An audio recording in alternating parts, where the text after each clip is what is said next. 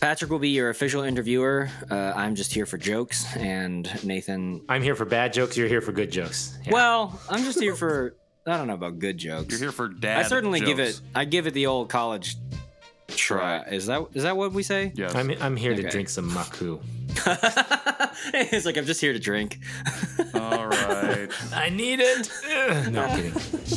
You're listening to The Janchi Show, hosted by three Korean American adoptees diving headfirst into what it means to be adopted, Korean, American, and more.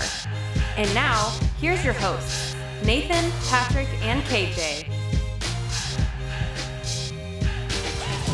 Welcome back to the Janchi Show. This is episode 35. I am Nathan from Colorado. I'm Patrick from Indiana. and I am KJ from South Korea. Hey, Wow. we Worldwide did Janchi it. Show. We are back with another episode, and Patrick's losing it because that's what he does. Because Patrick is drunk right now. Full Yes. disclosure. Patrick Full disclosure, is we might have drank slightly before this intro, but I look hot that's right okay. now. We have an amazing show, but before we get to our amazing Yeah, what show- you're hearing as the intro is the outro Oh, yes. of to the outro of this current episode. so That's like that's where we're at Inception. right now. You're, you're gonna yeah, yeah. you're messing with everyone's minds now. uh, we have an amazing in, interview today, though we do, and we had an amazing outro, drink intro. see, see now I'm really confusing everyone. Yeah, Nathan's really feeling it. He's like, guys, No. I'm feeling good. you said it first, and then I was. we was had a good to, like, interview. We had a good outro. re-elaborate We had a good that, outro. We had a good intro. Who do we talk with? We talked to Liz Kleinrock, who is an amazing, amazing educator uh, of the world. I'll let you guys talk about it. So, I thought Oh, we were yeah. talking about Janchi first. I was but- gonna int- I was gonna introduce her as an educator of children by day and an educator bu- of adults by other time of day because she's constantly educating adults. It's true. which I thought was funny. Sure, you do that. Which We'll- doesn't we'll really back. translate Let's over in this that intro. then. So Yeah, no, let's so- move past it. No, it's super exciting. Um, at, at at Liz, nope, just Liz Kleinrock of at Teach and Transform fame. Um, it is really, really fantastic to uh, to have her on the show. But before we do that, this is the intro, and we're not actually we're not going to talk about anything uh, Korean related because it's been a minute since we have the three of us Technically, we're have. Korean related. You're right. You're right. Um, But we're not related uh, Koreans. Heyo. Oh, Uh, okay, nope. I like that See that? You just you just took your shot, and then I just went up and goaltended. You just didn't Dikembe get- Mutombo swap me? Yo, you goaltended me, so No, I I still just scored. goaltended. So Yeah. I still scored. No. I don't care. It's good. Are, that the- are those the rules now? If you get called for swatted it goaltending, down. they I just count caught the it and I point? shot it back up. Yeah, We'll if get- you goaltend, you get the points. The team that That's I didn't know goal get the that. I know You do. nothing about it's the NBA. automatic points if you go. All to right. KJ don't do sports. Wait, how long has that been a rule? Of forever. Since Oh, okay, I definitely didn't know that. The rule. All right. All right. Well, whatever. Um, it's been a long time since we have talked, since we have caught up. And a lot of things have changed. Patrick got a new job. Nathan moved states and time zones. And also, I'm still here in Springfield, Missouri, hanging out. So a lot of things have changed. Very different. How, how, are, you, how are you guys? I'm doing great. Thanks for asking, KJ. You seemed like you were suffering I feel like I look really good from right your now. move. Like it was a large endeavor. Was it as large as I you do wrote not on social think media? Any move is easy. I mean, a move across the city is hard. A move from a house to an apartment, anything, even if it's next door, is hard.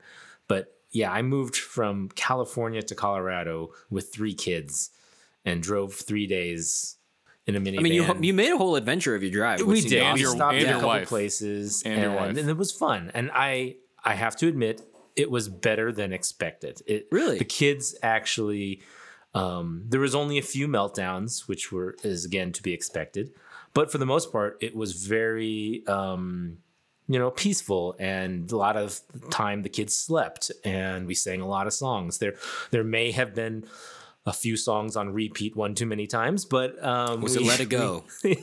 no, no, actually, they were they were singing like um, Into the Unknown. Do Re Mi from you know Sound of Music, but yeah, so we had a lot of of um, fun and it was a good time. And we got here, and now we are at my parents' house. We've been here for uh, almost ten days, and it still feels like a vacation because this is the first time a that I've seen my parents in a year Yeah. um, in over a year. Um, but B, it's like we're staying at their house, so it still feels like a vacation because of that. It's we're not in our new house yet, and uh, Um, but it's been it's been fun. It's been great to um, play in the snow, which we lucky and unluckily got here right when there was some snowfall coming. It's currently snowing right now out the out the window, um, but they're loving that. They love playing in the snow. They they uh, stick their tongue out, which they've never done before, and try to catch snowflakes on their tongue. And so little things like Oh that. yeah, because they really cool. yeah they would have never experienced snow really. Nope. The only time they ever Ah. have seen snow is at a fake snow event at their daycare. so, What do they Um, think? What do they, which do they like better, the real snow or the fake snow? Well, they like the real snow for sure. Um, however, we didn't come prepared with the right amount of uh, clothing, and uh, so they are a little cold at times. and Sure, their yeah. hands were freezing and things like that. But uh, that's all part of the process, right? Like that's frostbite, kids. exactly. Hey, welcome. Now you know. Don't touch it too much. There you go. Now Don't you know. don't lick that That's pole. funny. Well, I had to teach them about like see that over there? That's yellow snow. Yeah, don't eat it. yeah. See some animal came by. Yeah. Just don't touch it. You know, Nope, don't touch it. Don't touch it. Stop it. Put it down. You know what? Honestly, people talk about yellow snow, and I legitimately forget that animals also pee. And so I was like, yeah, some drunk person just peed in the snow, so don't don't eat the yellow snow. I'm like, no, no, no. It actually makes way more sense that animals just pee wherever they want. You just been going around assuming that it was Yeah, a, just a some- drunk person peeing. Some outside. drunk guy was just pulling down his pants. He's like, I gotta pee here is fine. Well, so. I mean, that's pretty par for the course for drunk people. That is true. And we made Pull our first down. snowman. And so we were kind of rolling the snow. And uh, my parents have bunny rabbits bouncing around in the yard when it's not snow, of course. And they leave, of course, their little droppings. So as I'm rolling this ball of snowman, I'm, I'm noticing that I'm also collecting more than just snow. And so as I finished the snowball, the first base of it, I'm thinking, okay, guess we're not going to need any charcoal for the for the buttons. yeah, I was like, uh, buttons are covered, and I'm gonna go wash my hands now. exactly. well, hopefully you had gloves on. You weren't rolling the did. snow. Nope, out he with, didn't. Uh, they your don't have hands. gloves in I LA, had dude. gloves. yeah. My kids The They don't sell those. We bought ourselves gloves, not our children. But how about you guys? How's your new job, Patrick? How are you liking it? yeah, that? dude. It's great. It's great. and and scene. No, I Like, really, all right, I uh, really so our enjoy interview it. with Lynn. I really, I'm, I'm really enjoying it. I hate to say this because it's not. This is this critique of like working culture is not a critique on if you have a job anywhere.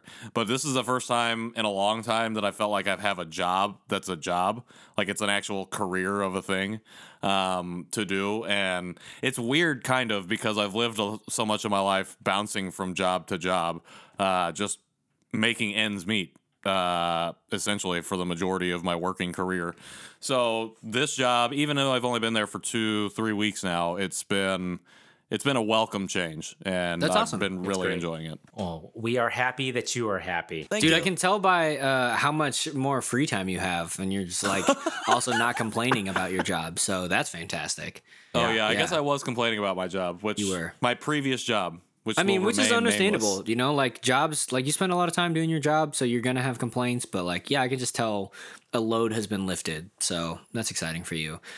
Yeah, Um, at the time of recording, I just got done with a 48 hour film competition, which Janchi people, I'm going to need your help voting on because there is an audience favorite. Uh, so as soon as the link goes up, I'll be posting it. Nice. Um, and would love for you to go see it and vote on it. I think it's a really fun, fun film, and Sure, uh, I'm amazing. just I'm really proud of our team. Honestly, um, this has just been yeah, it was, a, it was a good time. And then uh, I also have a new single coming out on Friday, which I'm excited about. Um, it's a sad boy tune, um, but I think you know it's good. Like my first one was sad but hopeful. This one is just sad. So when you're deep in your feels, I hope that it uh, it gives you some some comfort. Oh, Nathan, I wanted to tell you, man. Um, your post about being with your parents after a year, I was like, man, that really yeah. I deeply resonate with that. You know, like Sarah and I being away from family, like that's been our thing. You know, like we went 18 months without really seeing our family. Uh, or a year without seeing our family, and then you know it's just been it's been hard. So I know that that resonated with a lot of people, um, but just I'm, I'm excited for that. Sarah and I are moving back to Dallas. She's got a she has a new job lined up, which is really exciting. So Nice. yeah, now I just uh, Congrats, I have to get a job now. Yeah. yeah. Sarah, way to go. v proud of you. it's been it's been good. It, it's definitely made it worth it for sure being here um, and uh, seeing the interactions. Although you know, it's been almost 10 days. I don't we're not kicked out yet, but there may be a point where like, yeah, you don't need to come visit us you, for a while. You're, you're, good. You can go now back to your house if you'd like. See, that's the thing with like if I had to do that with my parents, they'd be like, "Yeah, you can come put stuff here, but go stay at a hotel. Don't Yeah. stay with us. you can be in close proximity, but not in the same house. Let's Not that close. That's yeah. We have the same relationship. Like my sister, she was like, "Let's keep at least a two-hour, three-hour flight difference between us. Then we'll be close enough." But me, I'm like, "We can make it a couple drive, a couple-hour drive. Just live near live near a major airport. yeah. So it's easily accessible, but like not too accessible. Exactly.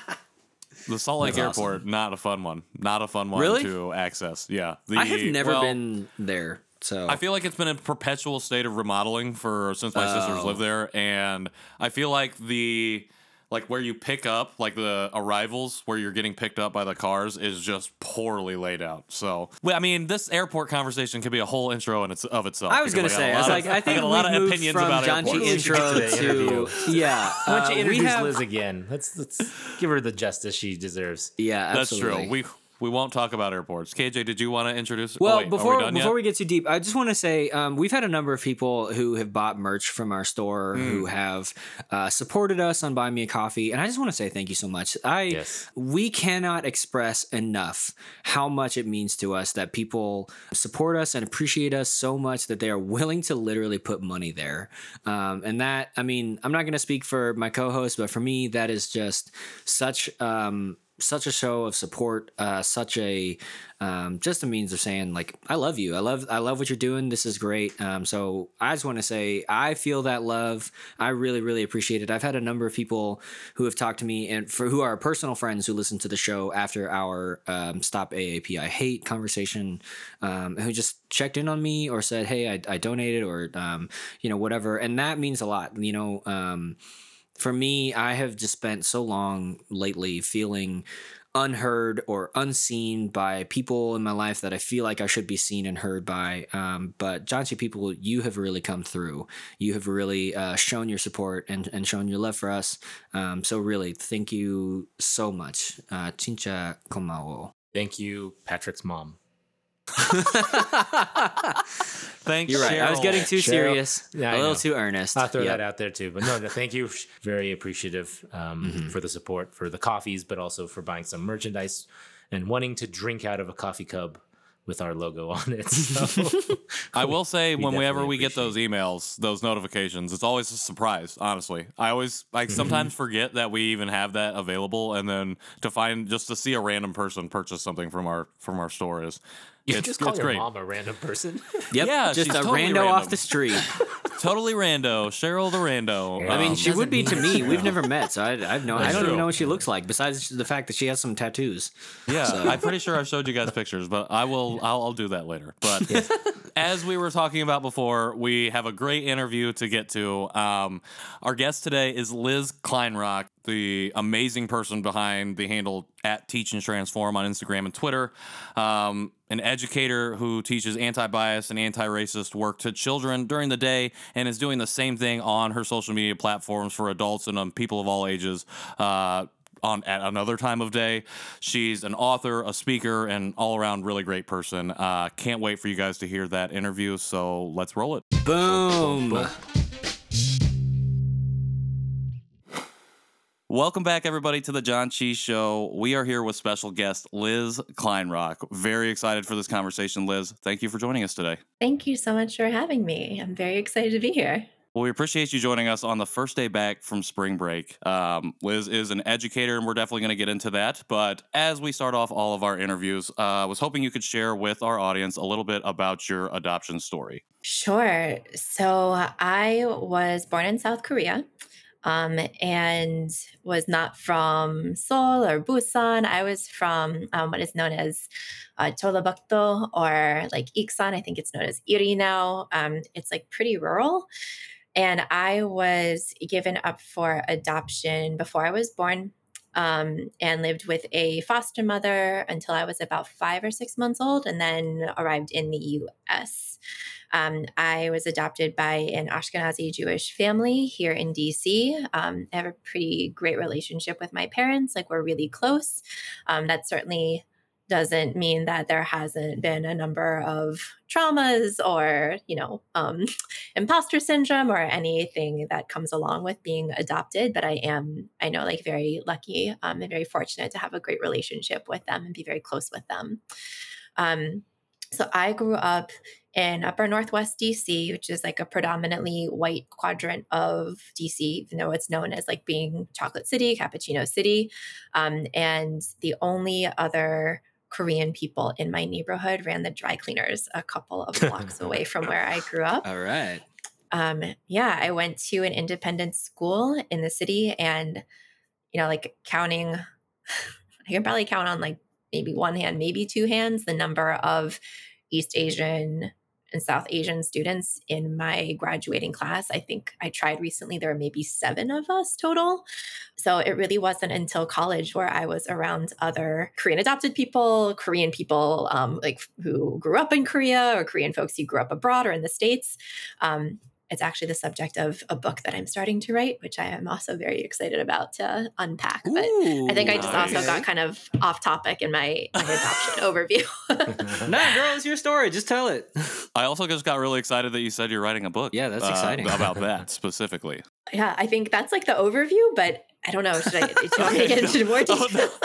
no. nope, it is. No, that perfect. is however much or however little you want to share is perfect. Yeah. So- Um. So to follow up on that, growing up where you grew up, uh, like you said, predominantly white. Were you grappling with your identity at that point, or was it after leaving that area when you first started to uh, approach that? I mean, I was very much grappling with it while I was growing up here. I think I've realized so much more in adulthood just because I didn't have like the lens or framework or language to describe what I was experiencing and how I was feeling. My parents are great. They're very like crying, like liberal, progressive white folks, um, were also raised in an era where they believed that not noticing or pointing out someone's race was like the more polite thing to do. Um, so growing up, I did hear a lot of, well, we never thought about it from family members like you're just one of us um and it's like that's very nice i guess like the the positive intention is there um but the impact is i had a completely different experience and that has actually framed a lot of the work i do with students around perspective taking that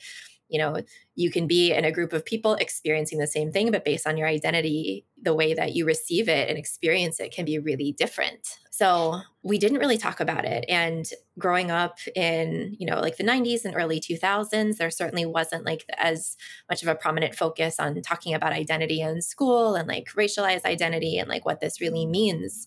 So like my dad has like all these ridiculous and funny stories of driving carpool and I'm like the only Asian kid. All the other kids are white. And I made a comment, I think this was in kindergarten, of like, I'm adopted, I'm Korean. And all the other kids in the car said, Well, I'm Korean too. And my dad is just like cracking up. He's like, they're not, but they just don't even know what it means. yeah.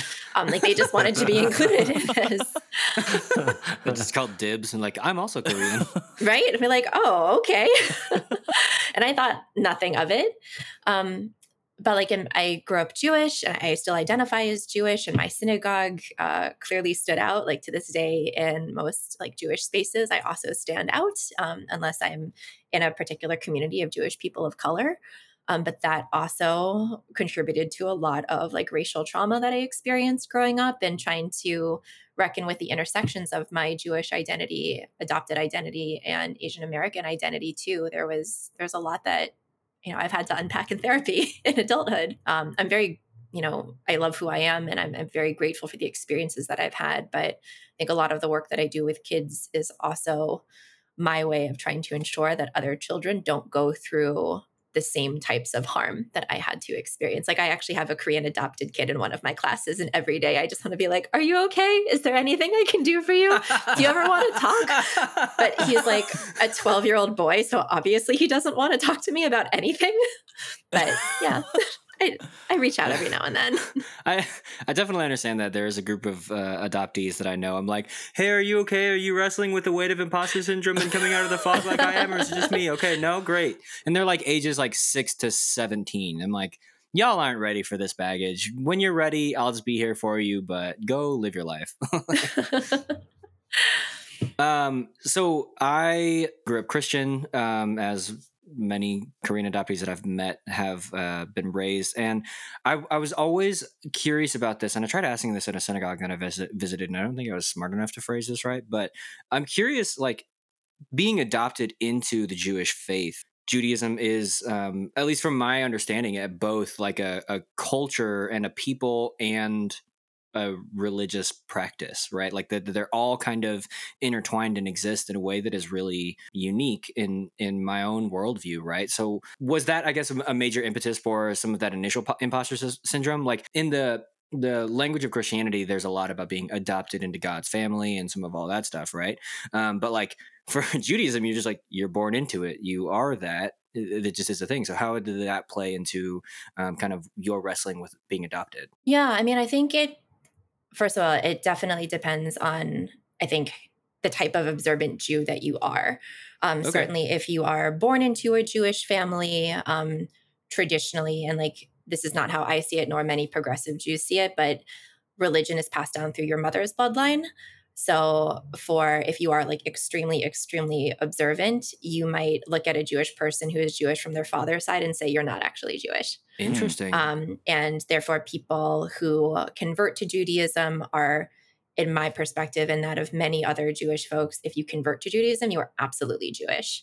Um, more observant folks might say, Well, if you are not converted by an Orthodox rabbi, then I do not see you as a fellow Jewish person. Um, and it is certainly it has certainly been a challenge because like judaism yes is known as being an ethno religion there are very diverse jewish communities all over the world. You have like ashkenazi jews which are the you know the dominant group that we see in the states. You have like you know the jerry seinfeld larry david stereotype of like when i think when a lot of americans think of jewish people like that's what you think about. Mm. Um, okay. But there are Sephardic Jews from like North Africa and Spain. There are Mizrahi Jews from like Western Asia. There are Ethiopian Jews. Like there are Jews all over the world. And because so much of our bias in the way that we categorize Jewish people in the States, you know, are folks who look white, who have New York accents and are kind of pushy and like nag you a lot and like are really funny, you know, all of those stereotypes that come along with it. When you don't fit into that mold, it can be kind of confusing. Like there, I think was always like a a need for me to prove my Jewishness growing up that I feel like I've also like abandoned very much into adulthood. Like I am who I am. If people have a problem with that, whatever. Um, but I definitely faced a lot of racism from within the Jewish community. Um, there was an incident when I was 15, my synagogue confirmation trip. We went to like Orthodox Hasidic Brooklyn. Um, we had a tour by an uh, Orthodox Hasidic rabbi who took one look at me and told me in front of all of my friends that I was not a real Jewish person, would never be a real Jewish person, like based on what I looked like. Um, even though like I had been raised into a Jewish family and everything. And that was super harmful. And I also, I've asked my parents about this recently. I went to a sleepaway camp in upstate New York, where if you look at the whole camp photo, it's just like a sea of white faces. And there's like me, and there's like one black kid, and like that's it. and um, a lot of harm was experienced there as well. That was the first place I was called a chink to my face. Um, that was the first place I had a a very white, like Abercrombie looking boyfriend when I was what like 13 or 14 years old mm, and i very goals. much remember him right telling me after like parents weekend like oh my family really liked you but like my mom says like i can't marry someone like you Ugh.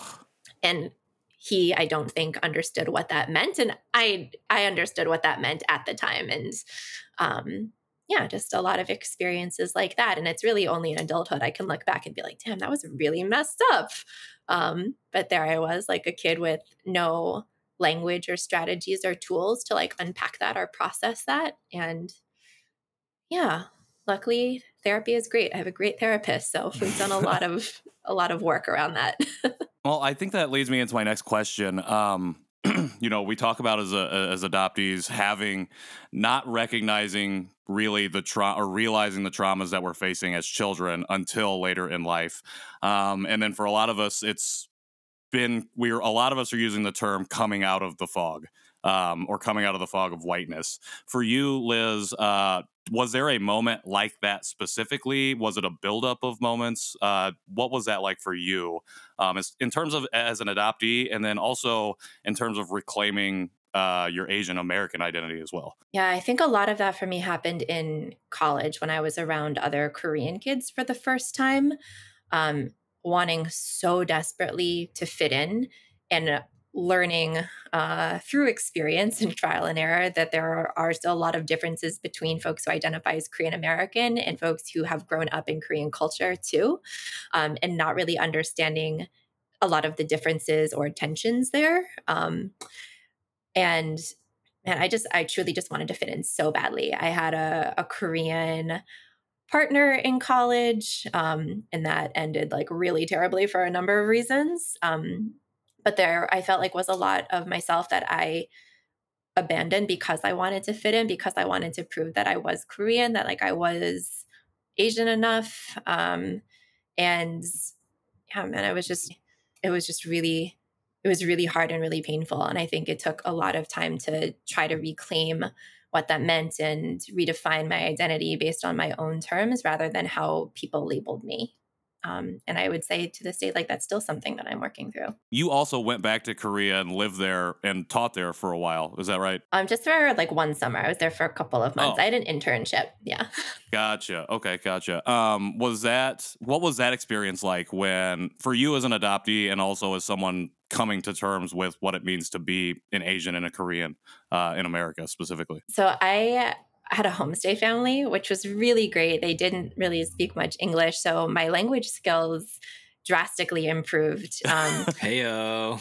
the the family I stayed with, I actually still talk to them. Um, they're like the loveliest people. That's I awesome. they have two ki- they had two kids at the time. Their son was like 9 and their daughter was like 16, but she was in boarding school. So like I stayed in her room and I think my host mom was just so excited that I wanted to hang out with her like every day and learn how to like cook all the Korean food. And I think her her daughter was in the phase of like, get away from me, mom. I don't want to hang out with you.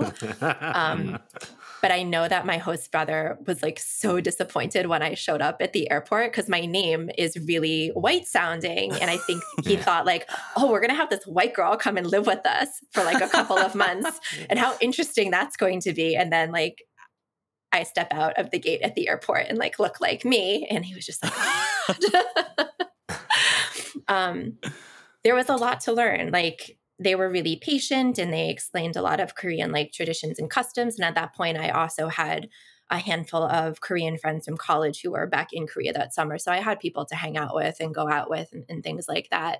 It was so mind blowing to be in a place where I looked like everybody else and that was really exciting and it was also really scary because i feel like I, I, lived in a state of fear and anxiety for a long time that people would ask me things and i wouldn't be able to respond to them and i would i would like out myself that like mm-hmm. oh you look the part but um but you're not actually one of us um so i did a lot of pointing and I, I try i was like pretty good at ordering food and like i would just kind of try to leave it at that a lot of the time I did a lot of pointing. It's amazing. That's just that's essentially what I did. So I I feel you on that one. Going to Korea or I've even been to Japan and China too. I always feel that way too. I'm like, oh wow, I'm surrounded by people that look like me, but but when I'm actually like asked a question or needing to read something, I feel so like a tourist. I feel completely foreign and uh, out of place. It's, it's, a weird balance of trying to feel in place and actually feeling out of place at the same time. Um, did you toward the end of your trip there just um, did you want to stay longer? Did you want to did it spark more interest to learn more about the korean culture as well? Yeah i mean i was very appreciative to have that opportunity. Um, i haven't been back since then. I was actually supposed to go back to korea last summer. Um, i got accepted onto a trip um, through i think it's like the asia society for adult adoptees. And so like if oh, you pay nice. your ticket they cover everything else when you get there. And i was devastated when COVID hit.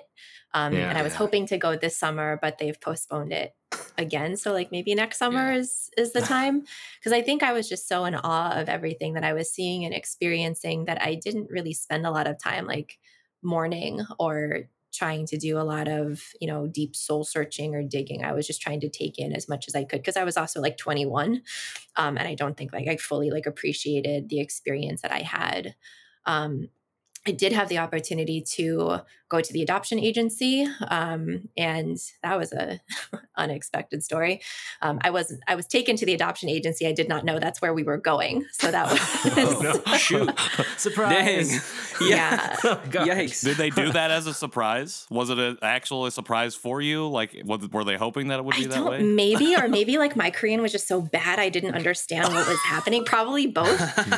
but my host father worked at the same company where I was interning. It was a, a, a textbook company, so they make like English language textbooks. Um, Hmm. And I remember like everyone used MSN Messenger at work, and he sent me a chat, and all I picked up from it was like, "We're gonna leave at lunch today," and I was like, "Okay." so he comes to pick me up, and we get in the car. And I think we're probably driving for a bit before I realize like where we're going. Like we're actually going to the agency, like where I was adopted from. And you know, like in, in Korea, like we love our, our melodramas, but in terms of actually like outwardly showing your emotion in public. So there's my host father, there's um, a social worker, and there's a, a translator. And like I'm sitting kind of between all of them in the office, and they bring out the paperwork and they tell me about like my biological mother and father and how they met. And she gives me this paper and I can see like where my birth mother like filled out the form by hand. And it's like the first concrete piece of evidence I've ever seen that proves that she's like a person, like that she held this Mm. paper and a pen and like she filled this out. And I just lost my shit. And I'm just like sitting there snotting all over the place, like sobbing hysterically. And then all these other Korean people are just like, oh God, like she's just emoting so much. Like they would like awkwardly hand me tissues. I got some like very awkward shoulder pats. Um, and then there was like the offer of, you know, do you want to try to locate her? Um, it turned out that like my biological father like went off to his military service. They had broken up. So my biological father didn't like doesn't know that I was born or anything. And it felt kind of mean to be like 21 years later, like surprise, you have a kid. um, Right. especially like in, in Korean society, probably wouldn't do that. Um, and they did warn me, you know, chances are she is married and has a new another family, and there's a lot of shame and stigma around this. So if she doesn't want to meet you, like just understand like that is the context. And ultimately that's what happened. Um, but I did get to write her a letter and just explained, you know, who I was and, you know, what I liked and what I was doing. And that, I don't know, tried to communicate a lot of things that I might be wondering if I were her in her position. Like I told her that I didn't hate her and that like I understood why she did what she had to do, even though like it hurts. And I sometimes go through phases of being really sad and like really angry about it. Like I also understood and that I had a really good life and that she shouldn't worry about me. So there was a lot of like emotion wrapped up in that. But um I don't know. And then they made like a, a comment, and a couple of other friends talked to me about this. That I thought it was so weird that at the time there was, I don't know if it's still on, some like reality show where they reunite adoptees with their biological parents, like Mhm. in a daytime talk show. And they're like, you know, there's a lot of resources there. So if you really want to meet her, like this is an avenue you could go in. And I was like, absolutely not. This sounds like the worst thing ever. It's like the last Did you thing just see that what I, I want. just did to this paper? you want to do it on TV? No. Surprise again. Definitely not. Well, I really appreciate you sharing that. I was wondering because as adoptees, I feel like we have this as we come out of this fog and we start to question things around our adoptions. One of those things is the stories that we've gotten about why we were adopted. Did that when you found out what you when you at the agency kind of you got to take a look at that uh, report? Did that line up with what you had known before? Did you not really? Did your parents not really have any information? Uh, when they did adopt you? they didn't have any of like their the backstory. We got like basic medical info, like their weight and their height and like where they lived, but that was it. Um, think there was definitely some disappointment that my biological father like didn't know about me. Um, but not much you can do about it. Yeah. It just kind of sucked. Yeah, Yeah. definitely. I am amazed listening to you speak at how often you think of the other parties that your life interacts with and how often you shift your paradigm to first consider that uh like oh well in korean society it would be weird you know or whatever. Like i think understandably um partially i mean we literally have a podcast about it but um, uh like part of our thing in, in centering our stories is like the stories that we tell are people who are like this is how i was feeling whatever and like we are the heroes of our own story and it is amazing to hear you speak and just be like even though it is your life you are not necessarily your own hero. You're like well what about these supporting characters in my life? And how can i i don't know. I uh, i don't have a question. I just thought that i know how much effort and skill and um, considerate thought it takes to regularly do that so much so that it is a habit.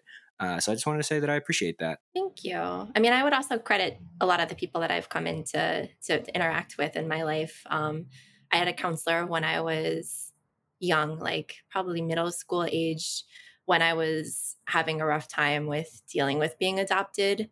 Um, and just like this was at camp, I had like kind of a meltdown about, you know, like, does my biological mom like even know me or does she think about me or does she like move on with her life? Um, and one of my counselors, who was probably like in her early 20s, um, like took me aside and like we had a talk and she told me that when she was a teenager that she got pregnant and she had a baby and gave her baby up for adoption and that there was never a day that went by that she didn't think about her child and i don't know that kind of just like reinforced at a, like a really young age of like oh man like there's i don't know if I, I certainly didn't call it trauma at the time but there is like loss and there is pain that is experienced by all parties. I would like to think that no parent would want to give up their child. Like if they had the support, if they had the resources, um, I don't know. I don't really blame her or anything like that. I don't have a lot of anger. I really, I feel a lot more anger at a society that is structured in a way where a single unwed woman feels like she has to give up her child. Like that is the only option. Like that's what makes me angrier. One of the things that really that I really appreciate about what you do, um, particularly on social media, is diving into the history of things and really breaking it down even if it's at this even if it's at this entry level for people to like actually go and start doing the work themselves um, i really appreciate the way that you're able to put what you've learned and, and everything that you've uh, gained over the years into a form that's palatable and digestible for other people, um, even though we should already be, be digesting that. Um, for me, one of the biggest catalysts of all of this journey has been searching through the history and doing research about adoption specifically in the system of adoption and things like that, um, and learning about adoptee experience. When was the first time that you really looked at the systems of adoption as being like quote unquote issues uh, or issue causings, um, particularly when it comes to like imperialism? Um, when was the first time that you really started looking at it in that uh, sense? Probably in like my mid 20 like grad school, like mid 20s, late 20s, it it took a while to really figure out how all of these different systems are intertwined with one another. Um, like I had done some research around why Korea was like the main exporter of adopted children for such a long time. Um, and how that legacy is tangled up so much in like saviorism and in religion. Um, and like I remember even asking my parents, like, why why did you choose a Korean child? Like why there are other people adopting kids from Central America or, you know, from Russia or from Africa. I guess there were like stricter like health regulations or something around mm. Korean kids, or maybe like certain systems were easier or I don't know. Adopting a kid is hard. Like the the criteria, the boxes you need to check are pretty wild, um, and it's Yeah. very expensive too. And's gotten harder too. Yeah, A, a lot and harder. you know, I think as as the further I've gone into like culturally responsive teaching, into anti-bias and anti-racist work, um, examining the role of the United States and other Western nations in you know the structures like the the politics like the violence that East Asia, Southeast Asia have experienced. It is, I don't know, it's really infuriating and it's really hard to like grapple and reconcile with those things that as Asian adoptees that we that one of the reasons why we are literally here right now is a direct result of US imperialism and that Mhm. can be a really hard pill to swallow sometimes. I have to I feel like I have to limit how much time I spend thinking about that. really? Are you saying that's like a downer of a subject that like messes with your brain sometimes? Wild. I'm in that same boat right now. Like, you gotta, I gotta be limiting the amount that I'm thinking about it because I've just took, I in May of last year just been on this sprint of just like taking in all this knowledge that I for 30 years neglected. Uh, not only about being adopted, but about being an Asian person in general, especially in this country. Um, and it's a lot, and it's like, and a lot of it can be like really defeating, I guess, in a way, because it can seem like it's just this overwhelming thing that you can't get out from under um, especially when you especially when you start this journey and you go through it alone i think it can be a very lonely journey. Um, something i've been really grateful for has been finding kj and nathan and jerry um, but then other people in the adoptee community um, have you had a lot of experience been able being able to engage with other adoptees like either at a conference or just uh, on social media or however um, or what's that experience been like for you Truthfully, it's been like fairly limiting. Um, I've been able to connect with far more people through Instagram and social media.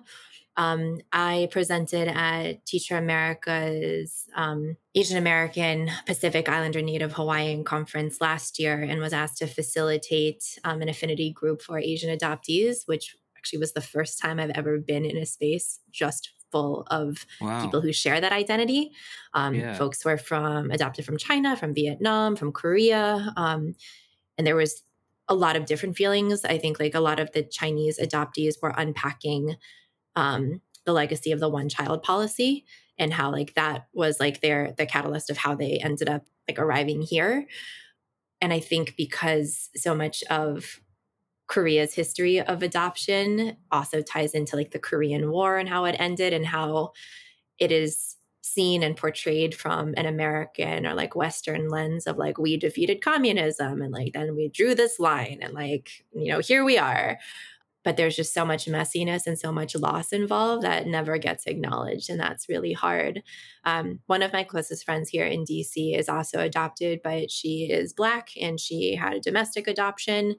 So there are a lot of things that we certainly get together and talk about and commiserate on, but there are also a lot of differences too. But it is nice to be in community with people who are just like, I get it. There's a lot of um, a lot of unsaid things that you don't need to say, that which which is really nice to not have to explain it to people. Yeah, I feel like um just being with people who get it. And that's the thing with the pandemic is like uh, starting this journey at this time has been both a blessing or curse and a blessing. A curse because I can't go meet everyone in person, but a blessing because I've been able to meet so many more people um and sit in a it sit in, in on conversations where I don't have to sit and explain what it means to be adopted. It's more like let's talk about, you know, how this made you feel. You don't have to give all of the precursor to like leading up to it. Um I wanted to ask one other thing about all of this stuff. Like you said, it informs kind of the way you approach education for kids and perspective, perspective based education. Um, I was wondering if you could just talk a little bit about that specific type of work uh, that you do for education, and then talk a l- and well, actually, I'll follow up with one other thing after that. Sorry, Sure. Nice. I One told you I didn't know what I was doing. I told you I didn't know what I was doing. The last last question. Another one. We have one last question and then another- one more last one. question. Yeah. Um, so the work that I do with kids, uh, some of it depends on age and some of it does not. Um, I teach sixth grade now, but my bulk of my career has been teaching elementary school. At this point, I have now taught first through sixth grade, um, but doing a lot of work rooted in identity and also building relationships with families and caregivers at the beginning of the year to try to understand as much about my students and where they're coming from as possible. I have had a lot of really negative experiences around like name projects and like family tree projects as a kid. So, also bringing in that trauma informed lens too to make sure that before i'm asking my students to engage in like their ancestry and their history that i have an understanding of who they are and they do too or i've communicated with their family in a way that helps me support them in class um, because I think a lot of teachers get really excited about identity work and like, oh, let's talk about like the origin of your name and like who named you and who you're named after and what it means. And like when you're adopted, it's so complicated. Um, and it's really it's painful too. Like I was at a workshop not long ago just with other educators and like the icebreaker was like talk about your name and that immediately took me to like a I don't want to engage with any of you about this. Like I don't know any of you. Also like yeah. which name should I pick? Like should I pick like my Korean given name? Should I pick like the the name that like my adoptive family gave me that I go by? Like I also have a, a Hebrew name. Like what what are we talking about here? Um so like if I do a variation with that with my students, I'll usually I'd say that you can pick your name or you can pick like a nickname. Like is there a funny nickname that like your family calls you something endearing or your friends call you to make it just like more accessible and inclusive for students and you still get to know them. Um, but to not like make those assumptions that everyone is going to be excited or able to engage like this. And I know with um, uh, their families and friends who are black like tying in like legacy of like enslavement and names and how like history has been lost and names have been lost. These are all things that teachers need to just be aware of before giving out those kinds of assignments. So that's just one example. I really appreciate that work yeah. because when I first came across your account, which was really early in my journey, I was like, I didn't really even understand like what an ABAR, like anti-biased, anti-racist education would be or what it was. And then when I'm like following along, I'm like, why didn't I learn any of this in school? Like, why didn't I learn? Like, if I would have learned some of this, I would have had, as Sarah Jones talks about, the safe spaces to maybe own my own story and talk about it, and the language to potentially talk about it. And my parents might have had that too. Um, and this was the this was the last last question I wanted to ask. Um, you are an author and you have a book coming out very soon um, that touches on that. I was wondering if you could speak a little bit about that. Sure. Um, I also unpack a lot of the adoption identity stuff in the introduction too. I deleted mm. a bunch of it. I thought it was too much when I went back to do copy edits. That's that's for your next book. yeah. Part two. Um, but I, I don't have the the advanced copy now, but I can show you the, the cover of it. It's called Start Here, oh, Start cool. Now, a guide to anti-bias and anti-racist work in your school community.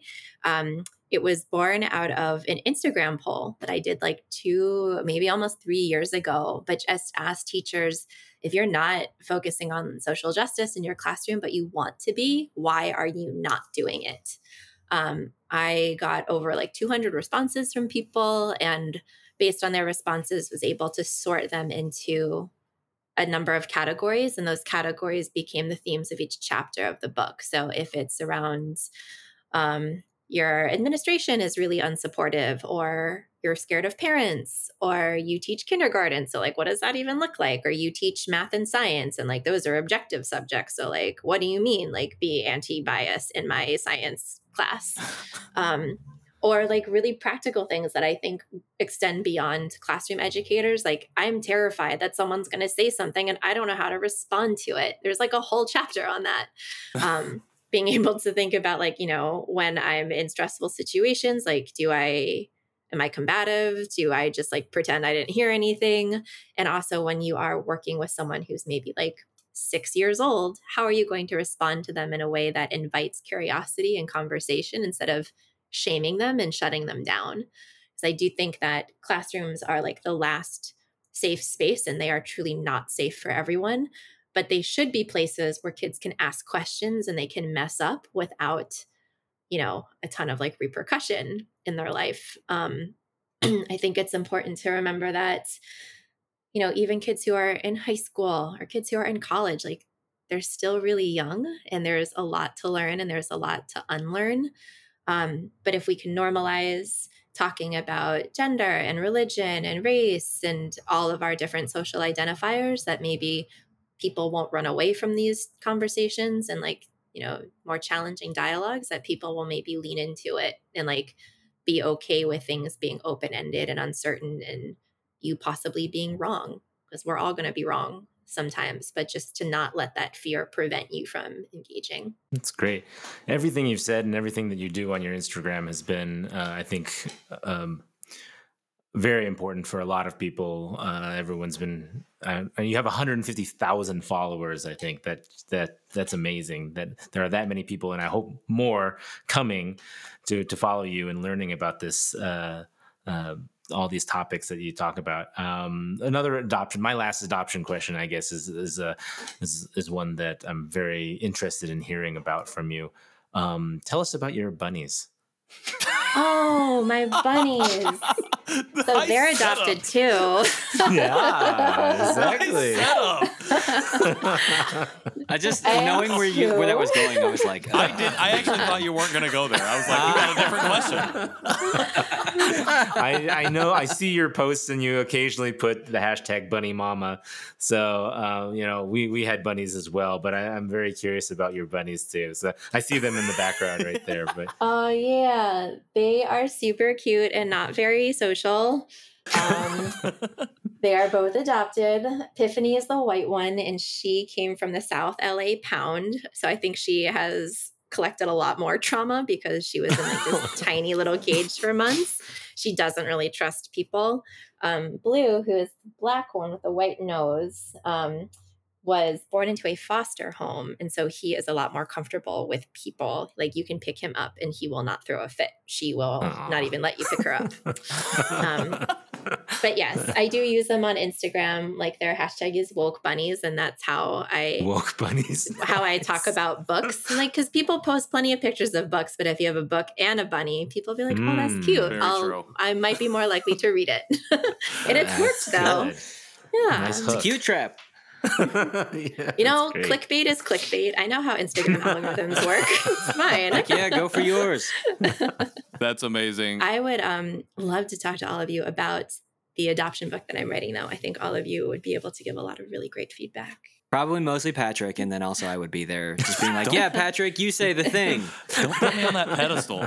Don't. I would love. To, I would definitely love to even just like look at it and and well read it obviously, but just like um, No, just no, that just see it. Just see it on a shelf. I'm in like this huge like read mode. I just have a stack of books that I'm just trying to get through and any anything that I can take in right now. I had a, I had one of the people I really look up to in this. I was like I asked her I'm like what should I be doing uh as far as reading and she's like well every book that you read look at the bibliography and then read all of those books. And I was like okay. And like the very Yeah. first one of the book that I was reading was like 600 pages long. I was like, oh no.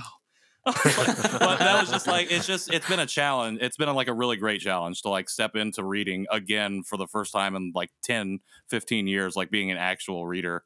Um, so really excited for your te- or this next book to come out because I'm not even a teacher, but I feel like this is stuff that can translate over into different areas, not just what you utilize in the classroom. Thank you. Where can people find your book and where else can people find you on the internet where you want to be found? Sure. So the book can be ordered through Heinemann Publishing. Um, it is on Amazon, but I ask people to not buy from Amazon if possible, uh, unless you're in Canada. They think it's either Pearson or Amazon, and both of those are frankly, eh, so here we are. I hope no one from my publisher is listening. Um, and you can find me on Instagram or Twitter. The handle is at Teach and Transform. Um, I have a website with the same name that my mom tells me I need to update, so maybe don't go there. Yeah, mainly Instagram. I have Twitter, but um, I am by far more active on Instagram and do more, I think, like public sharing and teaching there. I'm about to put up a series of posts around cannabis justice, so we'll see how many of those Hmm. 150,000 people stick around for that. Or maybe you get a couple more. Well, Liz, I we really I can say I really appreciate that you uh, were able to take time to be with here be with us here on the show. Um, well, I know there's tons more stuff that we could talk about, but I know we have a drink lined up, so we're gonna quickly cut to a break, and we'll be right back to drink some. Well, I'm not gonna spoil it here, so be right back. Drink something.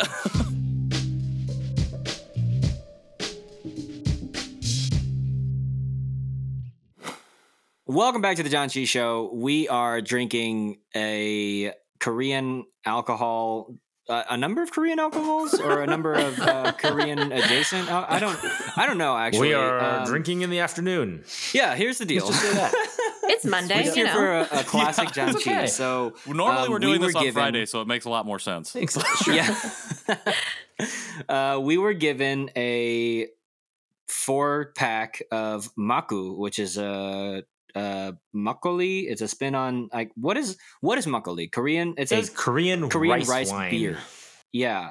I've not even I don't know that I've had the original, but um this four pack came with a number of flavors. There's the original, there's mango, there's blueberry and passion fruit, which is the one that we will be trying today. And then I will immediately be trying the un- original flavor so I can know what it's supposed to be like before the flavor. Question for the people in the room, is this the thing that's always served up in those giant glass jars and all the K dramas that I be seeing? Uh, Jerry Jerry nods his head yes. qu- silently. yes. The answer well, the is stuff yes. that I've seen, so I've had it before, the actual makgeolli, and it's it's like a, a you know cloudy white um, liquid in a bottle. So it's it, you know it Mm. Not looks murky. not murky. It's anything. cloudy Okay. white. I didn't it's even completely different. That's why I'm lame. explaining what it is instead of Patrick. yeah, yeah, yeah. It Just it- I mean, me it from the looks show like if you've ever had the certain types of sake that have the unfiltered um, Okay. in it as well. It's it's very similar. So, but this is rice wine. I like the packaging though. Not only did it come with this cool, I mean, it's a very minimalistic uh, packaging design. Uh, it came Love with some stickers, which I thought was really nice. Little uh, um, white uh, stickers that I that I used already. So I, I like the packaging. I like the feel of the can too. Not to go all weird on it, but it's like all matte white. So I don't know. It just feels nice. Korea's oldest alcoholic drink, uh, Yeah. according to the can, and it does have some Unfiltered instructions. shake and joy. And it says it's born in New York City, but brewed in Korea. So they're not. Uh, they're For not the- actually brewing it in uh, New York City either. So For our listeners cool. at home, they Basically know we can read because we were reading directly off of the can. yes. Nailing Oh, I'm so cans. curious about this whole shaking thing. I cannot Yeah, wait to I see what happens Let's, let's, here. we should I'm just kind of different gently types of rocking shaking. it back and gentle forth shake, because a I- big shake. Patrick is going then- hard in oh, the paint Gosh, on I just shake. turned mine upside down. That's what it Yeah, I just did All right. this. That was my I'm- shake. I just So clipped my Shake on does not the mean go like this. This. Shake means get, get a shake. I'm in. a little worried. Uh, one time I move shook a Hawaiian computer. punch, and I'll never do it again. So perfect. You shook your wait. You're worried because you shook Hawaiian punch one and time. it exploded everywhere. You're I even wrote the company, and they sent me a free coupon. Oh. okay, moving on. So, It, it bubbled over. It so bubbled over. somebody spilled got some over the bubblies place. and is going to need a rag. It's amazing. All No, right, I have a carpet, so um, it just soaks right up. It's fine. Yeah, Makkú. this- that was I So- was worried about. Should I get a so towel? delicious. I just tried it. Oh, okay, I'm good. This is pretty Um, good. All right. Come back. yeah, this no passion fruit flavor is no bomb. explosion. So big shout out to Carol Pak, who is the founder, who also just got married. So felicidades. Congratulations, Come back. Carol. Come back. Mazel tov. Congratulations, Carol. Hooray! I don't know why I went with Spanish, but you know, whatever. That's, that is what it is. Uh, you can listen to her episode on Dear Asian Americans. Is it episode forty-one? Hmm. Yes. Jerry. Oh, Jerry is lost. You in the should look He's in bliss. He doesn't even know. He's Am I being included for this? 41? Do I do I get the? I'm only included for the drinking episodes. Yeah, yeah, yeah. Jerry's like, oh, is there. For long-term Oh, fans of the press- Janchi Hmm, yeah. What a coincidence. He only shows up when they drink. Why? Hmm. Thanks, Carol. I like this. That's the role of the producer. Yeah, this is. Mm, This, This is is pretty good. good. This is much better than the the, the regular makgeolli that I had last time. Okay, Okay, yeah. so So, tell me the what the difference flavor. is All right, for yeah, yeah, for you. For me, the difference is flavor. This one's got the passion fruit flavor to it, so it's a tad sweeter, Mhm. and it's just it's just got more. The other one just tastes like a rice wine. Like if you've had sake, it just tastes like an alcohol. I've not had it's not sake very either. flavorful. Um, this actually, the passion fruit, it's not super sweet. I mean, it literally is like a flavored seltzer beverage of rice. It's not alcohol. bubbly though. Like it's not really carbonated. No, it's not very carbonated uh, honestly, that show it says more about Patrick's violent shaking ability than it does about the carbonation. okay, maybe. of- Yep. I will say it's very smooth drink. So we on the Yeah. show we know it's This canon be that I have to chug every beverage that we try. So I I'm surprised this. you're not done was- already. You I already chugged done. it? I am Oh, done. there Oh we my go. gosh. Yep. this was really smooth. fast. Yeah. I didn't even see you do it. I'm in Wow. Indiana. I'm, I grew up in Indiana. You have to learn how to chug stuff. That's I feel like that's something that happens in this in the Midwest. Uh-huh. But it's incredibly smooth. I think that's what when you're talking about the like carbonation, like it just Yeah. dissipates and it's really it really goes right down. So Yeah, there's no way I Mm. would be able to chug a, a, a beer because it's carbonated. I know people do it, but I uh, definitely could not. Nathan, When we get together, Oh, we're chugging. We- that, that- that was not a challenge. One day when we meet, Patrick will school us on how to chug things. Yes, exactly. I don't know if that's a talent that I'm proud to be. Let's cut that out. We're gonna cut that. well, out. you know, you win some, you lose some. It's all staying in. But So- uh, I don't know. Liz, have you had m- makgeolli in the past before? No, I hadn't had either of the of the drinks before. Oh, It was okay. all it's all new. Yeah, Very I'm, smooth. I'm liking this. I- I'm really curious about the other flavors. The uh, the blueberry and the mango look really You tasty. just pop it open and chug it. Pop it open Why- and chug it. I All of don't want to. You, All right, I'm gonna do you're the not like a blueberry. dad I'm gonna at least drink it. responsible. I'm gonna Which one? Wait, which one are you noise? It's the opening? blueberry. I'm gonna try it. Oh, okay, Okay. gotcha. we have to Yeah, do this is- this is the super other one too. Jerry, where can people buy this? Oh, they can follow at Drink Makkú on Instagram. M A K K U. So you, can- you can find that at most H Marts uh, locally Mm, if you have an H Mart, or I guess depending on where you live. Um, if you knew or didn't know, alcohol in, in our great country is regulated by 50 plus different legal codes because it's a states' rights. And so it's complicated for folks to get it distributed. Um, you can also find this on craftbeerkings.com for nationwide delivery. But uh, direct nationwide delivery is coming from Makkú soon because um, I believe they're working with the same people that are working or that Lunar, the team Lunar is working with. Can they do direct delivery? Hmm. So I like the direct delivery that they do. So Mhm. that's a Yeah. good. That's a good feature. I know there's some states that don't allow it, but uh, sorry. Thanks, Nathan. I thought you were gonna say Thanks more. for and was that. like, I know, it's gonna sucks. sorry to use it in those states. I, But I don't know what else luckily- to say. But luckily, the five of us live in four states and a district where delivery is possible. Heyo. And so, sorry, Michigan, but to everybody else, Mm. uh, hope you can enjoy this at some point. It may be because I chugged the passion fruit, but this blueberry kind of tastes like the passion fruit one. That's it's a- it's a definitely good because thing. you chugged the passion fruit. I think I is my didn't palate is a savor it. One million percent Exactly. your fault. I have that problem. We've we've What is discussed that issue I have here on the show because I eat everything too quickly. Um, that's a, it's an issue that I have. The mango has got more. Okay. yeah, I will say this is really sweet without being like obnoxiously sweet. Like uh like so it's perfect for me. I think it's probably the same level of like a yeah, like a flavored hard seltzer, Mhm. um, which we actually have that Oh, to yeah. try as well. Let's do that. So Before I get too far into this other one, yeah, yeah. Um, so this, if you follow us on Instagram, you've seen us uh, try this live with their founder, but this is Lunar Hard Seltzer. Mhm. Um, we were given three flavors. There is, I almost said kimchi. That's not right. There's lychee. Kimchi. There is Lychee. Korean plum, and there is yuzu. Uh, which all three are delicious. I have now tried all, th- all of them. They're really, really good. Um, but so it's like if you're if you're trying to expand your flavor palette, if you're trying to be more hipster than you already are, grab yourself a Lunar. was that an official plug? I don't know. I mean, that's how I'm gonna pitch I it, feel like that was the this- most neutral commercial I've ever heard. I just realized the lunar has the similar matte feel to it too that I like. Yeah, the cans are very pretty. Yeah. is- Uh, he's they're just like I'm lost in the packaging of it. I like the Uh, packaging. this is I mean, come a on, the gorgeous, lunar even has that cute little symbol there. I don't know if you could see. It's got a cute symbol. I don't know. I'm all about packaging. I also noticed, which we didn't get into, but the mango of the Makkú uh, is going to be 26. Bro, there's an of accent sugar. over the A. It's So that's Makkú. Makkú is going to be really Yeah. sweet. We are a So I'll have to try that one later. Let's try This this. is great. Lychee. Lychee. I've been pronouncing it wrong apparently my whole life. I've always said lychee. Well, you know, it sounds like you've always been wrong. Apparently. We've already talked about Lunar before. So what are we? What are you guys rating? Let's talk about ratings. Oh yeah, real we do ratings. for I was like, how do we how do we end the show? We do Or as ratings Nathan calls for it, Makkú. Makkú. Makuna Matata. So it's Makkú. All right, Nathan, what do you got? Five out of five. No hesitation. it's good. I drink it again. I'm trying not to drink the rest. It's two o'clock. Wait, what? I Ah, got man. kids. Live it up. I, you are a dad, I guess. Your your tolerance is probably pretty shot. And Um, I'm yeah, I'm in high altitude now, guys. Yeah. So Oh, I forgot about that. I forgot Yeah, about I'm that. looking out a window right now. It's Hits like a hammer. Yeah, that's, I forgot about I'm- that. All right, Nathan's five out of five. KJ, Uh, yeah. Also, five out of five. Um, this is like the perfect alcoholic beverage for me. It's not like so strong that I'm worried about just like flushing red in ten seconds and then feeling bad the rest of the night. Like this is, it's great. It's uh super drinkable on its own. Would be a perfect complement to um, a good dish. Um, yeah, I I love it. So five out of five. Will repeat. Liz, you had tried this right before. Yeah. Okay, perfect. Uh, what about you? Passion fruit, anything is Mm. always great. Like if I can find a passion fruit flavored whatever, I'm here for it. So I echo what everyone else said.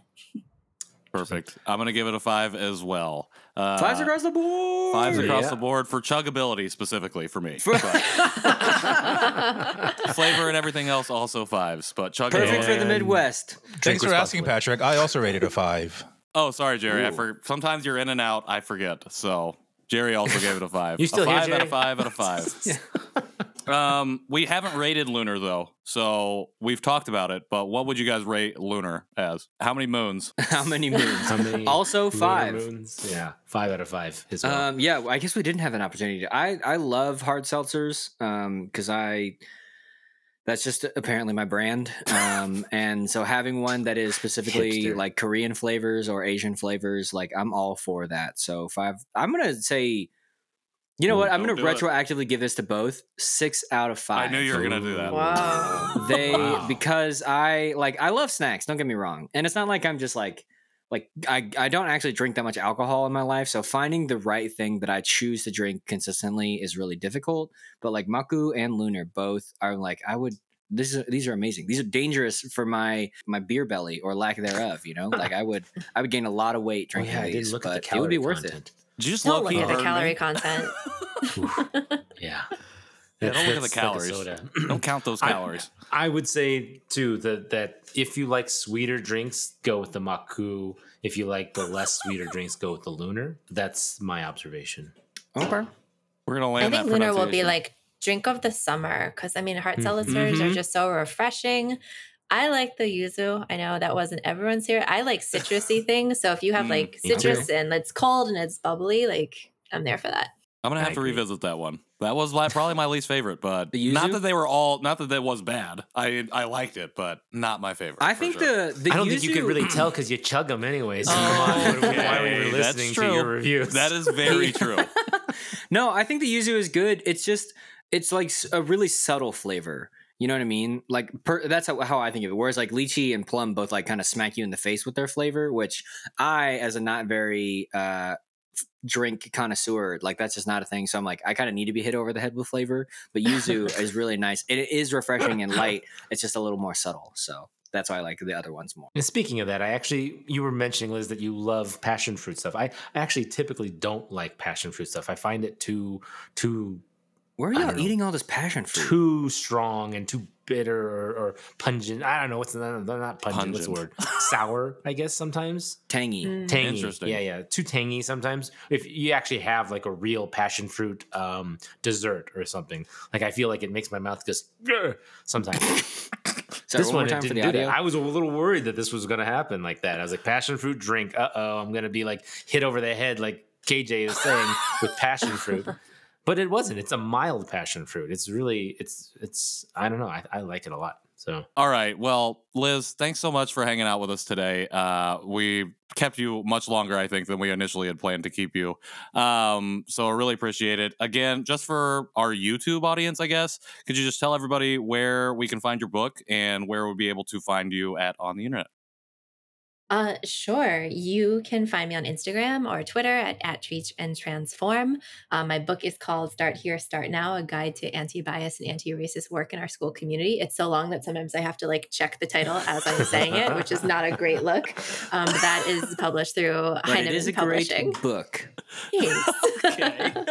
I got your if back. you see Nathan. it, it's got a big orange arrow on the front. That's perfect. the most distinguishing feature. Excellent. So look for that big Please orange arrow. definitely. Please buy it. uh, you will definitely be able to find that in our show notes, linked down at the bottom. I don't. I'm pointing down. No one can even see my hand because I can see it in my camera. Um, anyways, you can find us at Janchi Show on all the social media platforms. You can send us an email to john janchishow at g justlikemedia.com. Uh, please join us on Facebook at the Janchi Show After Party and go to janchishow.com backslash support uh, to support us in any way if you want. People are buying coffee mugs right now, and that's awesome. Yeah. So keep buying those. That's great. Um, I actually, mean, don't will you don't say have to buy they don't if you have to be coffee mugs. Yeah, you if can you buy don't drink whatever you want. coffee, you can we put have whatever beverage you stickers, want in We'll, the we'll have shirts soon too. So yeah. Yeah. And- And soon Patrick's going to be available for your hiring on cameo.com. Yeah. Yes, I He's will gonna- also. you're going to hire him and and wish happy birthday. Soon be available Patrick for will give you cameo hires. I'm at Yes. a Nice. five thousand dollar a minute Oh. uh, rate. So Dang. just to let you know that I've got a lot of demand. you Um, can but find you Nathan on OnlyFans.com slash Nowack photo. Find me buried in Yikes. snow.com. buried in snow.com. But JK. yes, you can find me in Colorado now for all you listeners, um, uh, or on Instagram, Nowack Photo or nnowack uh, on my personal account. you can find me at Patrick in the world. You can find me on the internet at KJ Roelke, R O E L K E. Please find me if you want to. Oh, uh, I have a new single dropping on Friday. So if you want to, check that out wherever you stream your music.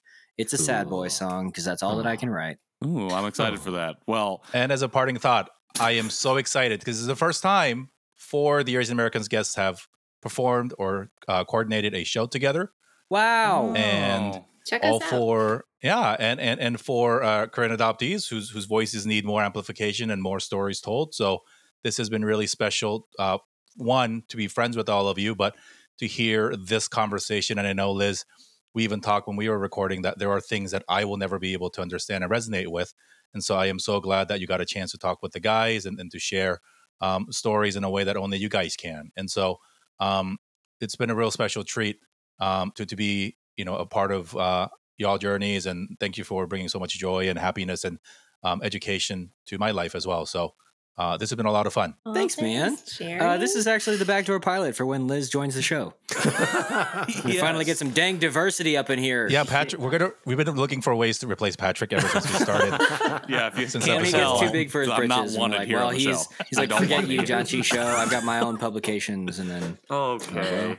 All right. Okay. Well, I can't think of a better way to end the show than that beautiful note from Jerry, cutting out everything that just happened in the last five seconds.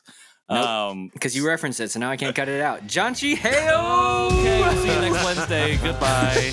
All right, great. That's.